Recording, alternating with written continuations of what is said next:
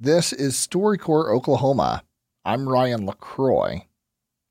When 96 year old Annabelle Miller was young, she had to make a decision go to college or choose another path.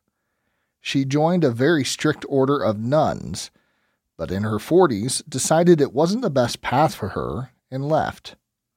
Annabelle came to the StoryCorps mobile booth in Oklahoma City to talk to her friend Troy Jones about that decision in the ways that her life has changed.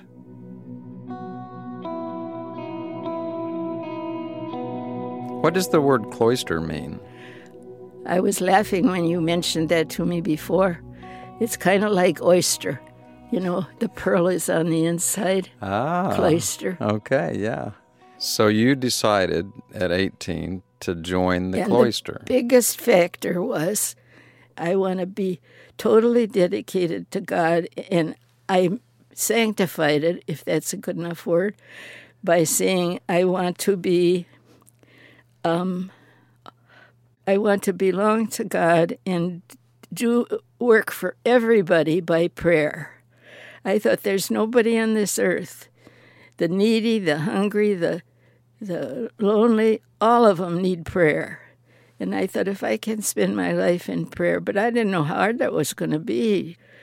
You told me one time that you thought being a mother would be the hardest job ever. But I wanted to be a mother. Mm-hmm. And I used to say, and we've laughed about this, I used to say I wanted to have three boys. and it's so funny because, as you know, after 24 years as a cloister nun, I left. Yes. We had a 35th high school class reunion. Met the boy I dated in high school who hmm. had three beautiful sons. Three beautiful sons.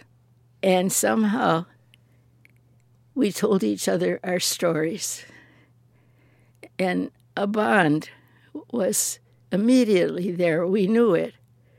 At that time, I was working in a law office. I had returned to home, and I couldn't stay with my foster mother because there was no room for me. And uh, oh, it was very difficult. Lots of adjustments. Learning how to drive, for one thing, Yeah. because I had never driven an automobile.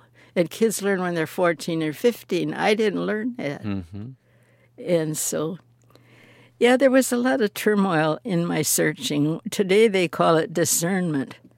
And I see it in, in the house with a lot of the young girls who are volunteers to take care of the elderly. They are uh, overjoyed in their faith. And I was like that when I was first entered. When as you get as you mature in life, everything isn't exciting anymore. Your faith becomes a thing that is more solid. It, you know, I don't get excited about mm-hmm. things of faith like I did before. And sometimes I wonder if I still have the faith I had. I was wondering if there's like what what would be your favorite word that you like to hear or like to say? Is there, do you have a, one of those that would just pop to mind?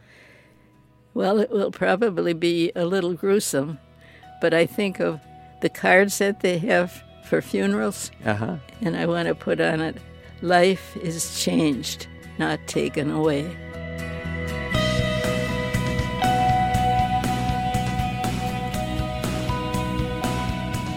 To see pictures and hear more stories from the StoryCorps mobile booth stop in Oklahoma City, go to kosu.org. And you can subscribe to the StoryCorps Oklahoma podcast on Stitcher, Spotify, and Apple Podcasts.